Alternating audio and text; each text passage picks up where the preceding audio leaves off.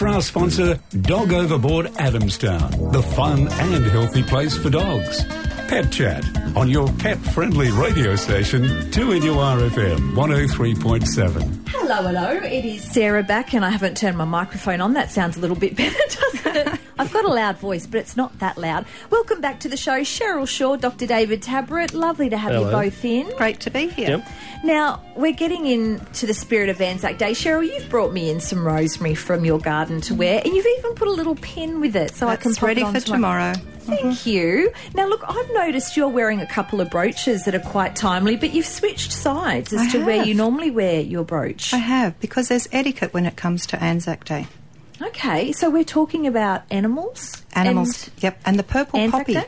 Do you know about the Oh. purple poppy?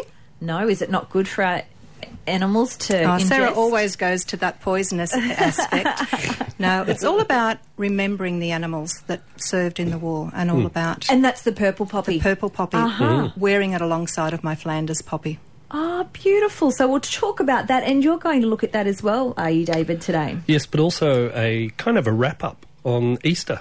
We talk about, you know, be aware for your pets coming up to Easter. So I thought I'd give a little rundown on what we saw in hospital. Now, tomorrow, of course, in the forefront of our mind will be our fallen diggers, and later on today we'll have a talk about the different services people can attend for Anzac Day. But Cheryl, you've worn uh, the purple poppy today to also remember the fallen animals because there was uh, millions and millions that were either put down or killed during the wars. That's right. They sacrificed their lives and um, really did play an important role. The army would have been quite lost without the animals. I mean, lots of animals were used from horses. I mean, horses were used to carry food and water. They carried ammunition. They carried the soldiers. And, you know, there many, many horses um, were used through, for, through the war. Um, they used to often get people to surrender their horses because horses became quite valuable to them to be able to use. But many horses weren't used to the um, the harsh, harsh conditions that the war presented. Camels were also used, and camels could travel long distances, and they were wonderful at um, and quite amazing animals. The, the amount of stuff that they were able to carry. We all know the story of um, Private John Simpson and his donkey Duff, Duffy. Daffy, Duffy, Duffy it was. Um, he was able, that donkey was able to carry so many soldiers up from Gallipoli that were injured, uh, hundreds and hundreds of soldiers. But donkeys were also used to help um, a lot of soldiers with um, suffering from post traumatic stress disorder. So I think that's a really interesting thing because we don't, you know, sort of remember some of those things that the animals were doing. Um, you know, they were obviously transporting, but some of the um, the empathy that was shown from the, the people to the animals was quite amazing. Well, sometimes it was the only thing they had to hold on to was that connection with. Yeah, for the comfort Yeah, and mhm. support. Um, obviously, my favourite animal is a dog, but the dogs played an important role. I mean, you know, lots of dogs were doing things, uh, sensing and smelling out um, bombs, um, going through and, and approaching. Um, you know, if there was somebody coming, they would be alerting the soldiers that there was enemy coming forward.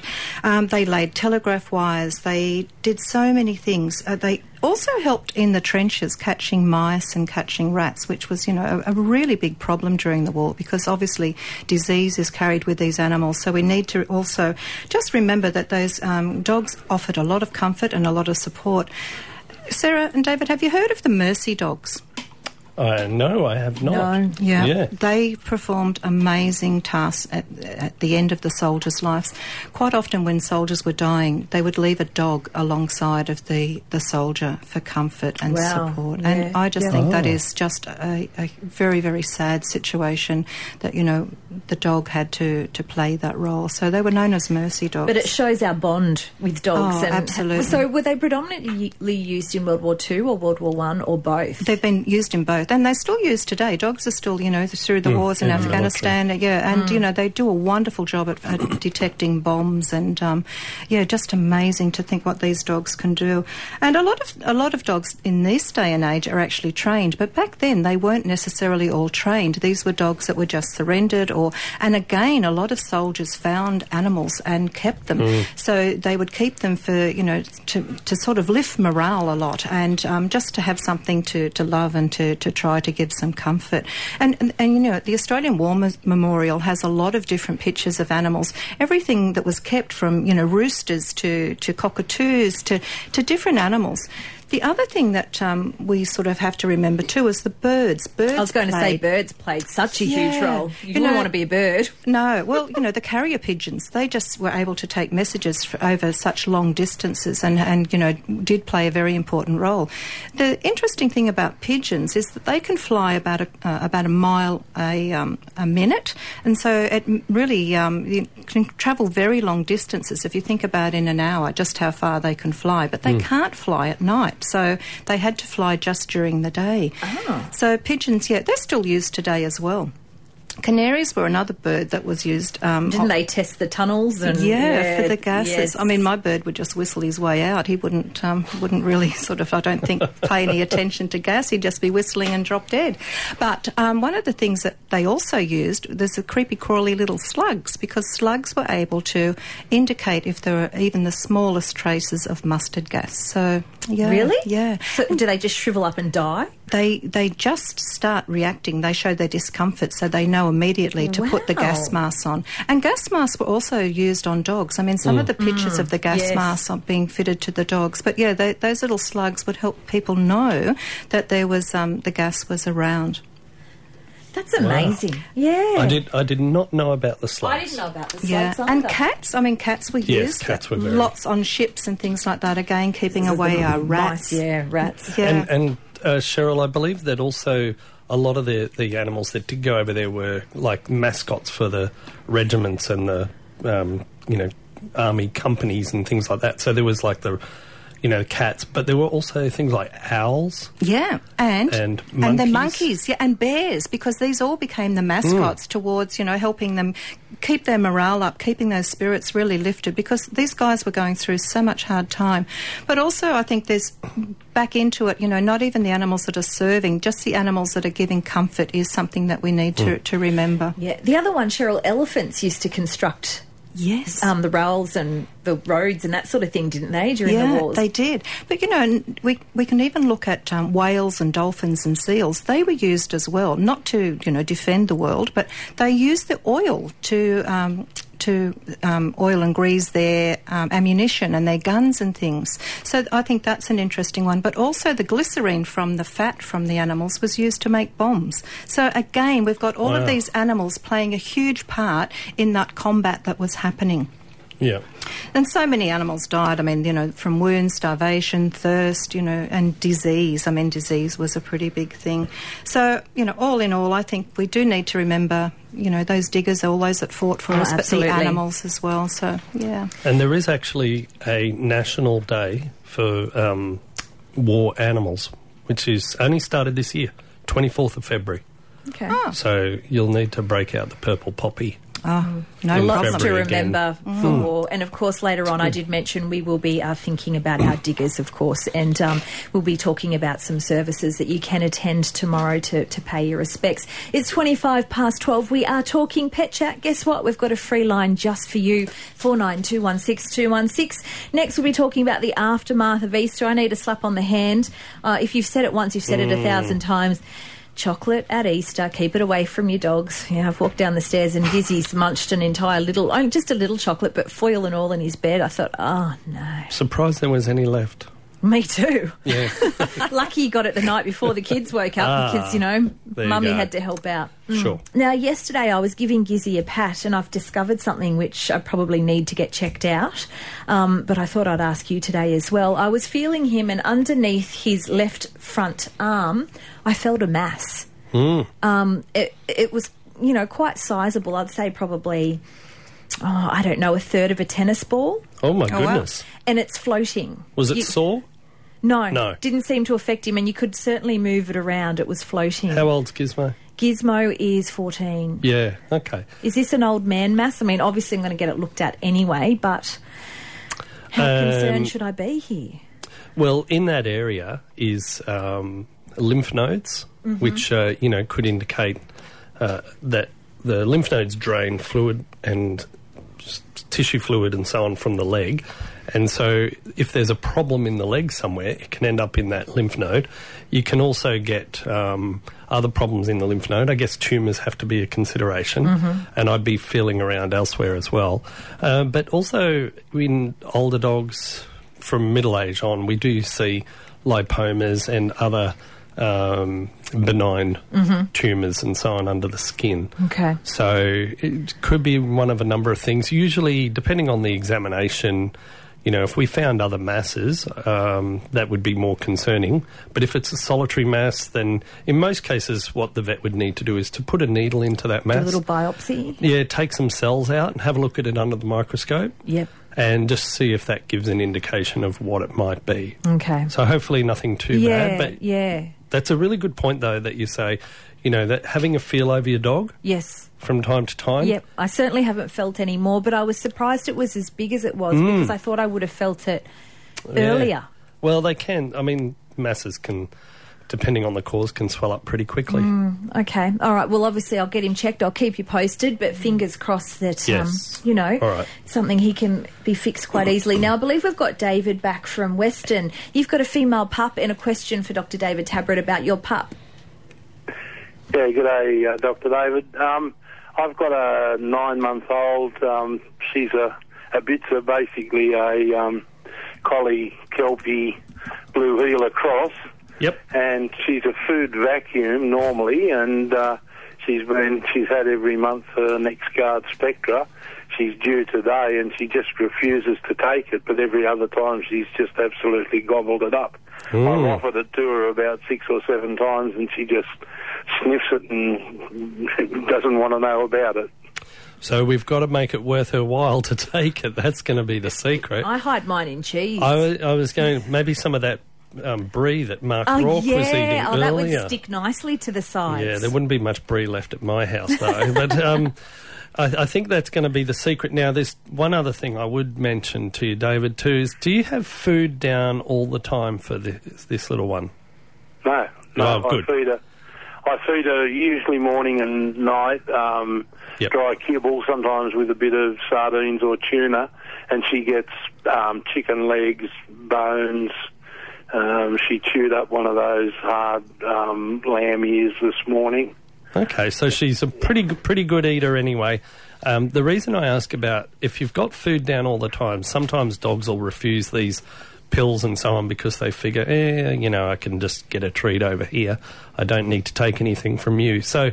Um, if you're not doing that, which is good, and I would s- suggest you're you're on the right track there, is that um, we could probably use a, like Sarah was saying, some cheese, some butter. I use butter for my dog Ah, to I've try and get tried butter. or uh, some mincemeat Yeah. wrapped around the pill, um, or you chop the pill up and mix it into a small bowl of food, and you feed that just before dinner time. So yeah, that, it's amazing because normally she she can't wait to get at them. Yes. Um, that's the other thing. Um, I taught her very early. She won't eat till I tell her to.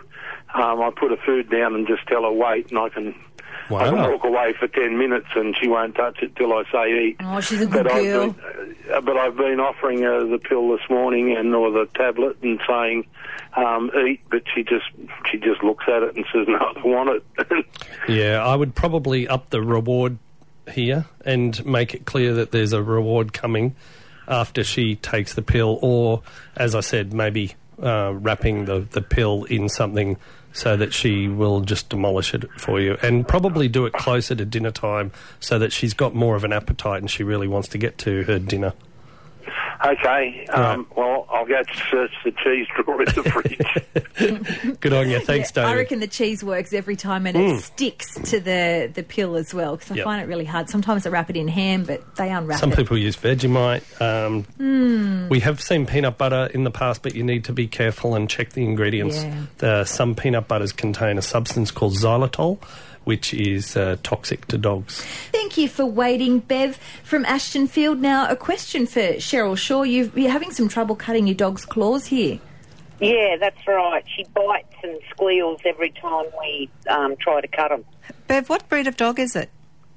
Chihuahua. A Chihuahua. Okay. Okay. So sometimes they are a little bit precious, and it is important that the nails are cut. Um, sometimes it's better to get somebody else to do it for you because often they pick up that you are feeling anxious about doing the nail. What do you yeah, think we about? usually take them to the vet. Yep. Yeah. Does she play up at the vet as well, Bev? Yeah, Yeah. yeah, they've got to put a little muzzle on her. Yeah. And look, the muzzle doesn't re- kind of reduce the anxiety, but it gets the job done. Uh, and so, the, yeah, yeah. it gets the job done safely. But the problem is that this every time you go in and get that done, we're just reinforcing that this is a traumatic experience. And this actually now, then morphs into something which you can work on with behavioural modification therapy. And I find some dogs, you know, you get them and even just holding their paw is when they start screaming. Yeah, uh, particularly if they've had a bleed, you'll often feel a dog pull its paw back if it's had a bleed and that quick. So another way to go about it, Bev, that might help you at home is just getting an emery board and trying to very carefully um, Oh, yeah. see if you can use the emery board just to file a little bit away at a time. And if you can do that over a period of time, she'll get used to having her toenails touched, and Yep. that that can often help. But um, there are little. Um, um, battery operated files you can get, like little emery boards you can use on yourself. You can also use those on the dog just to help file them back a bit so she's not really reacting to the, um, the actual cutting. And some dogs don't like the sound of their nails being cut. It's not just the physical thing, it's the sound. So um, there's a, a way that some people desensitise dogs when they're having their nails cut. They actually get a skewer a wooden skewer and they cut the wooden skewer or a toothpick near the dog's foot, but they don't touch the dog's foot. It's just making that sound that the dogs, for some dogs, just don't like the sound of that. But I think I think also what I would suggest, Cheryl, too, with this is say you do the toothpick or the Yep. skewer, Yep. is that when the dog you want the dog to remain calm when the clippers, the nail clippers, Yep. scissors come out, give the dog a treat. Yes. When you cut Yeah. the when you cut the, the skewer, if the dog remains calm, give the dog a treat. Now you might have to do that from a distance and then get closer. Yep. And every time the dog is calm, she gets a treat. And so you get to the point where then you can pick up the foot, she gets a treat. You then bring the nail, the clippers and hold them next to her foot, she gets a treat. Yep. So make them really small, obviously. And then maybe that's as far as you go today. And if she starts to get anxious at all, you stop.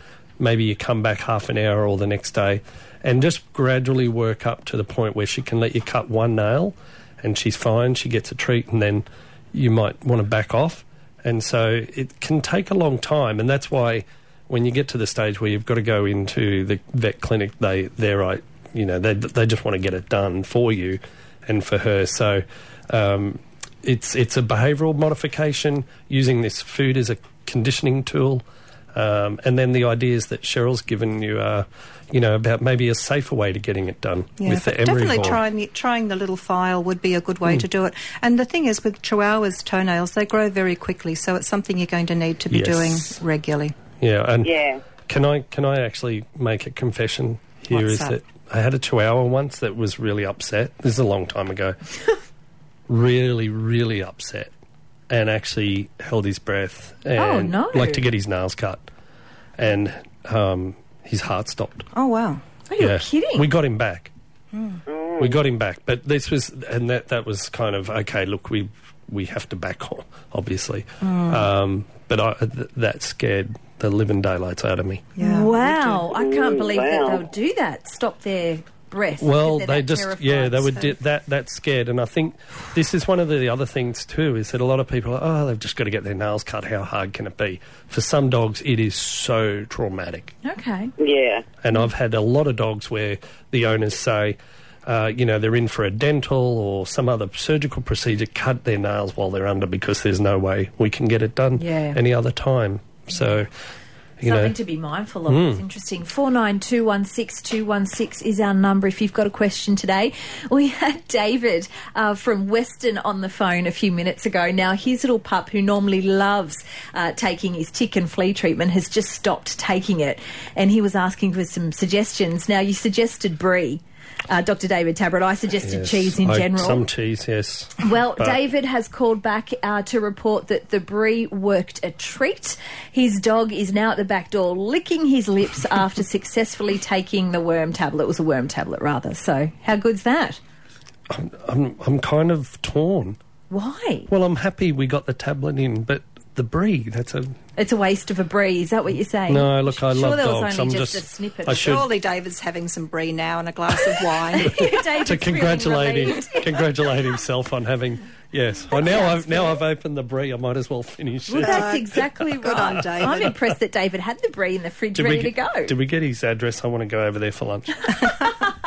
Call back, David. We want to go over. We've got Carol on the line from Wards River. Now, you've got a comment or a question about clipping dogs' nails. Yeah, I've got a. Hi guys, how are we? Hello, Carol. How are you? Good. So, what have you? What have you got a secret? Well, I've just bought the secret. It's called Paw Perfect from Danoz Direct, Oh, okay. And they've got a little video that you can watch as well. So, what does Paw Perfect do? How do you work that?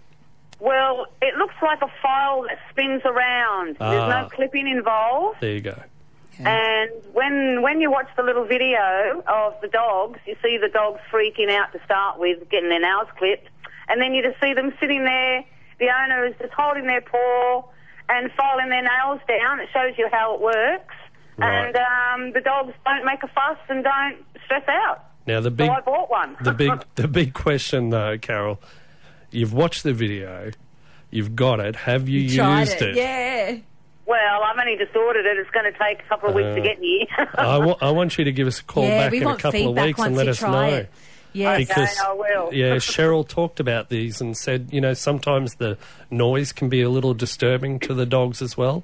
Um, so you might need to use a few treats to get in comfy. But I'd be really keen to hear what happens for you, and hopefully it's a good news story. Mm, absolutely. Yeah, Yeah. no, I, I- I think I think my dog will be fine because she does freak out with the nail clippers. Even when Yes. she sees them in my hand, she takes off. Yeah, that's and that's um, uh, yeah, it's um, it's it's, a really co- stressful. It's for a us, common common problem for a lot of people, and I think whatever we can do to make it easier for you and for them, uh, Yeah. you know, we'll go with that. So keep in touch. Let us know how you get on. Hopefully, it, it'll uh, be a good result, and you don't end up with blood and dog everywhere. I told you I've been there. It's not. It, it might be- turn out, you know, you see those infomercials with, you know, like the Remingtons that do the legs and they're meant to just pull the hair out and Oh, it they're does like the terrible. I don't like them at all. Oh, the t- you don't like it at all. Your hair's a bit Not the thick. Remington. Oh, I tell you what, the first time I tried it, I was in agony. I thought, you're lying. You're sitting there smiling. It's like a breeze. No, it was torture. You would- now, Sarah, that astounds me because you work in media, and we all know that it's all smoke and mirrors. Oh, look, I'm a sucker for a late night infomercial. If it pops up, Mm. I'm very susceptible to purchasing things late at night. Because I don't have my full sanity there, clearly. I'm half unconscious, and the things that have arrived, I thought, oh my God. Outrageous. All right. Yes, I know. Four nine two one six two one six is our number. We are talking pet chat. Now, David, you said that you were going to discuss a little bit of the uh, Easter aftermath. Mm-hmm. We always want to give a warning before Easter to Mm. keep chocolates away from your pets and a few other things we've got to be worried about. Yes. Um, and uh, as Cheryl said to me just before, there are still chocolates around the house. I don't know what house she's living in, but most. So apparently, most people have still got chocolates by Wednesday after Easter, and so you do have to be aware to keep your pets away from them. But I think it's getting through to most people, Cheryl. I think the message is getting through because in our hospital over Easter, we saw less dogs with chocolate toxicity than we did a year ago. Um, if only we could reach everyone with this message. well, we try hard. I know. Is there anyone else who we think we haven't reached with this message? Anyone in the room? I'm, I'm hanging In the my studio. head here in shame because I've I've heard this Sarah, for years and what years. happened? Well, you know, I hear you talk about uh, chocolate toxicity. I hear you talking about how careful you've got to be when you it could comes almost to Easter. give the talk yourself. I couldn't could you? do the talk, Yes. and in the back of my mind, I've always gone, "Gizzy's not interested. He's never been interested." Hmm. So you know, on on the night before Easter, I've you know got my little glass of scotch out, the bunny ears on, and I'm ready to put out the little chocky eggs, and off I go, the trail, and I'm up the stairs. This is a fascinating Easter Bunny story. I've come back, and lo and behold, there's definitely an egg missing, a little egg, and there's Gizzy in his bed, Oh. munching away. There's nothing left but the foil, the, the whole egg. I don't know if it was a Malteser egg he's gotten or a caramel, but Now, is this the little the little, little- ones? a little one, Okay, yeah. so I've got out my chocolate calculator. Oh, good. Good. Well, he's still so with us. how heavy? He's, he's still with us. He's four point eight kilograms. Yeah. Yep. And you said one of those little eggs, which we estimated it's about five grams. I reckon if Let's call it that. Yeah. Okay, so that works out, and I type in here milk chocolate. So Yeah. his total dose of toxin was two milligrams per kilo, uh, and if it's over twenty, then he's in trouble. Oh, phew. Oh, just so as well as I'm a not little s- egg. look. I'm not suggesting you go home and give him another nine eggs, uh, eight more eggs. Yeah. But uh, He's going to make. What about the foil? Do they just they Yeah. pass that in time? past Like- that. Yeah. Yeah, if he'd had dark chocolate, uh, Yeah, it that's what I doubles. worry it- about. Yeah, it's two and a half times the amount. And if he'd had, let's say, dry cocoa powder. Ooh, if you give, if he'd had the same amount of dry cocoa powder, which would be about a teaspoon, then um, that's getting up towards a toxic dose. Wow. It's Okay. 25. So it doesn't take much, particularly in small dogs, to eat chocolate. To God we like the milk chocolate and not the dark. Yeah, but it just shows, it honestly does show because for years I've thought, look, he's just never been interested. I've always watched him, you're not interested, but yeah, he just he just felt like one egg that night. So obviously we um had to shut the door. He sleeps with me, so he wasn't getting out of the room that night. But yeah, I just thought, wow, for all the messages, I should be the Oh, person it that knows happen. it. It happens so easy. Hmm. And, you know, I don't think anybody's out there laying chocolate out for their dog, but dogs are pretty clever. They'll smell it out. Certainly, Uh, particularly those breeds that just are really driven by food. I'm lucky in that he normally isn't, but there are dogs out there Yeah. and breeds that just live for it, don't That they? he stopped at one. yeah, exactly. So that's exactly. good. Yeah. So, but you didn't see too many issues No, over look, this um, well, I'll tell you what we did see. Dog, dogs with dog bite wounds have been in fights. So I think we've had great weather, right? yes. Um, and I know we had some showers through last week, but we've had great weather, and so I think this kind of late warm weather means people are still out and about, and uh, so dogs come across other dogs, and we get some dog dog fights. So you've Um, been seeing a lot of the people getting injured, or just Yeah, that's happened as well. Where yeah. you know what happens is they drop the dog off at the vet hospital and then keep going up to the John Hunter. It's interesting that is that they drop the dog off first and then go to and then go help themselves. Not the other way around. But um, yeah, that's uh, hopefully we we can try and avoid those problems as well.